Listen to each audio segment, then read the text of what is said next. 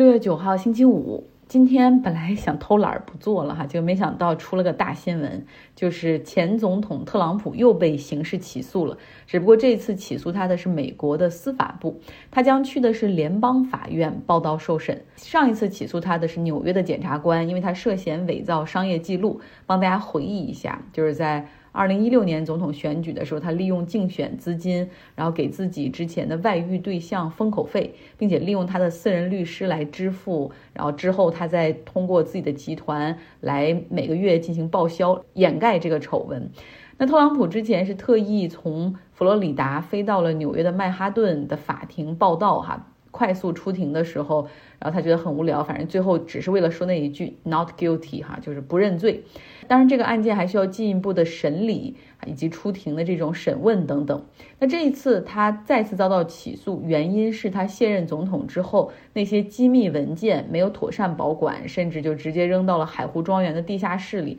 而且在联邦机构几次三番追索的情况下，他也拒绝配合。最终呢，去年。FBI 是向法庭申请了搜索令，然后去搜查了这个海湖庄园，才搬走了那些机密文件。可以说情节非常恶劣哈。那现在呢，美国司法部是向佛罗里达州的联邦法院提起了诉讼。之前我们讲过，在美国，呃，很多州也是这么规定的，就州法律包括联邦法律都是这么规定，就是你要想对谁发起刑事指控的话。你不能因为刑事指控是比较严重的哈，要先走一个大陪审团投票的一个程序。大陪审团的这些人要听这个控方哈，那这一次是司法部，他们先来陈述自己的观点、证据，然后这些人进行投票，决定是否起诉。那在这个案件中，这些人投票认为可以决定起诉 Trump 哈，涉嫌七项罪名，其中包括干预司法公正、故意扣押国家机密等等。上一次 Trump 被起诉，大家已经啊，当时觉得挺吃惊的。但是现在有了那一次的经历之后，再看这一次被起诉，也就见怪不怪了哈。毕竟还有好几个起诉在路上，比如说纽约州的一个这个性侵的一个案件 （sexual harassment），然后另外纽约州还有一个税务伪造的案件，就他们这个集团怎么偷税啊，怎么钻这个空子。还有还有一个很强的一个非常 strong 的一个 case，是在乔治亚州的干预选举结果的这个案件，就二零二零年选举结果之出来之后，然后他一直是不认输嘛，然后总是让这个呃乔治亚州再去找票，再去找票，然后还给了不少这个暗示，应该如何去做等等，这中间都是涉嫌违法的哈。那按照时间来看呢，实际上特朗普他已经宣布竞选总统了嘛，他未来的一段时间会有很多的 campaign。就这种跟选民互动的活动，到处拉票啊，然后在全美来进行。与此同时，他可能还要在几个法庭之间来回奔波哈。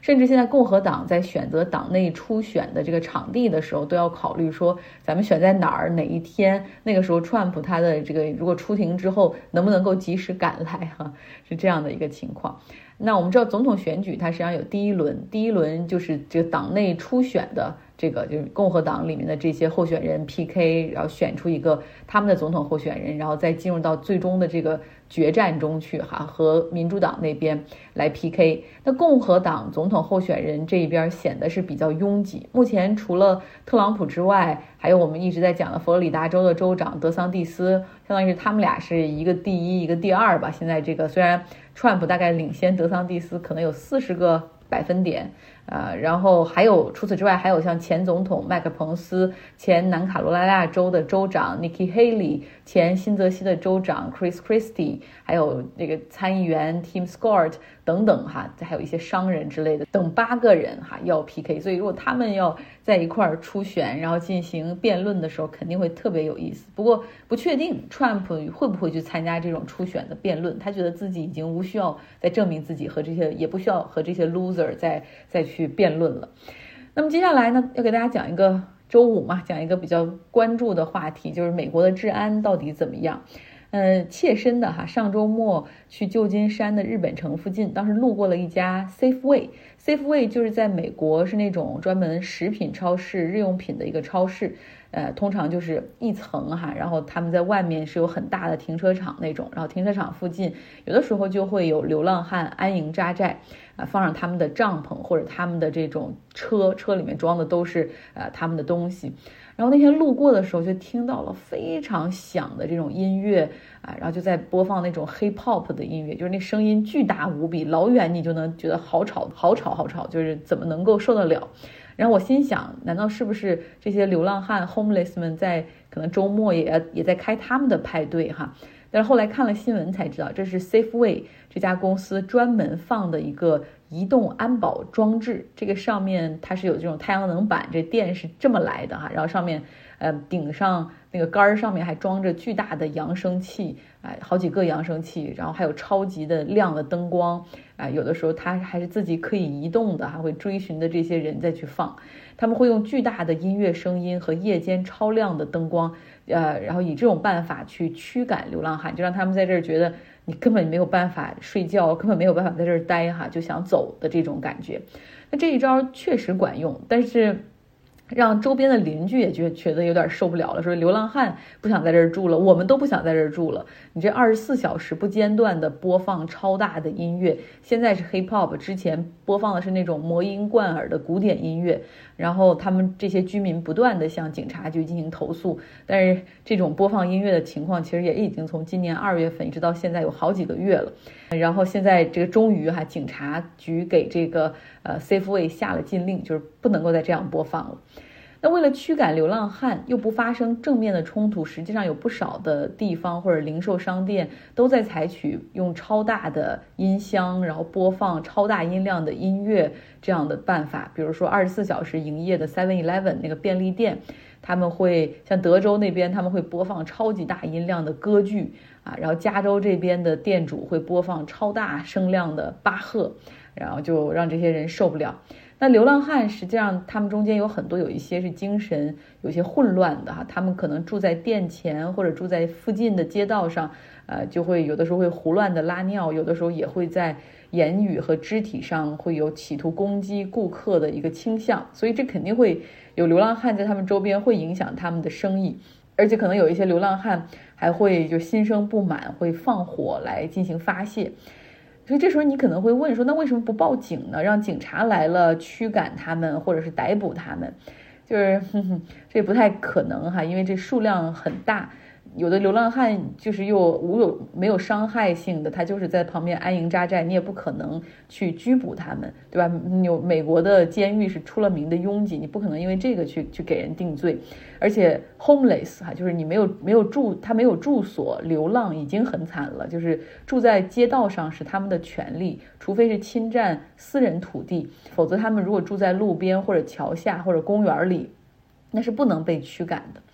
那美国其实无家可归的人的数量，实际上是在每年非常快速的在增加。不仅像旧金山、洛杉矶、纽约这样的地方，包括像有些你认为好像人挺少的地方，像休斯顿、凤凰城啊、西雅图这样的地方，其实都有很多的流浪汉就住在市中心。嗯，我可以说，几乎所有美国的这种，几乎每一个州的这个至少就 capital。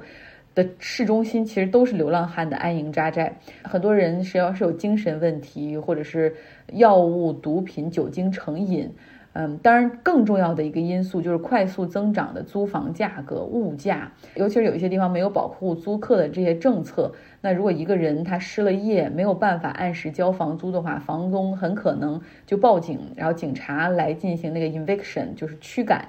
很多人就这样直接被从自己租的房子里，然后扔到了街上。他们很可能有车的话，会先住在自己的车里。但是你想，当你没有稳定的住所的时候，当你每天你所有的东西家当都在你车里的时候，那个人的状态会是怎么样的哈？而且在美国就没有住址是个很很严重的事情。嗯，因为你可能收不到信呐，然后银行的账单啊，就是所有所有的东西都会因此受到影响。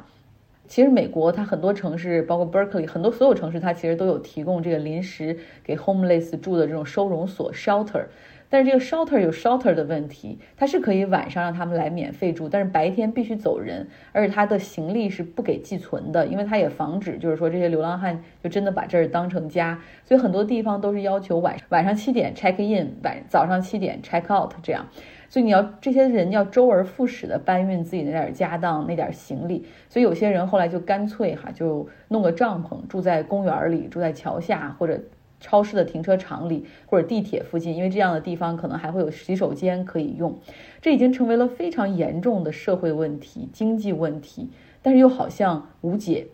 其实当 homeless 住到街上的时候。他们也会更容易遭到其他人的攻击，不论是这种帮派的抢劫，还是其他 homeless 的攻击，有抢劫、有强奸，甚至还有杀人出现。那会那种那种环境哈，会让人更加的陷入绝望，可能会走向药物、酒精的依赖。但这时候，请大家不要误会哈，就好像所有的这种治安问题都是流浪汉、都是 homeless 干的。其实不是这样的，他们大多很多人其实是没有威胁的，除了一些精神上已经出了问题、无法自己控制自己的那些人。嗯，很多城市里的恶性案件，不论是抢劫、枪击还是杀人，都是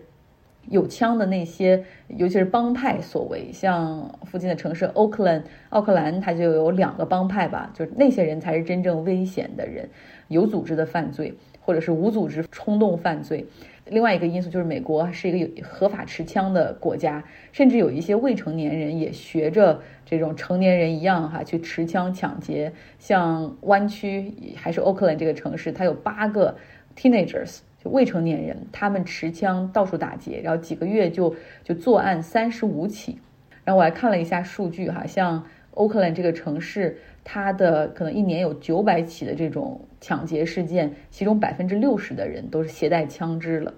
周末给你讲这些，其实说实话，在美国这边不会晚上黑天之后没事儿还在街上瞎逛，更不会没事儿在市中心瞎逛。在国内的时候，我记得在在北京的街头，或者是在这个包括哈尔滨的街头，很晚的时候你在外面走也不需要担心哈。所以这个确实是安全性的一个优越所在。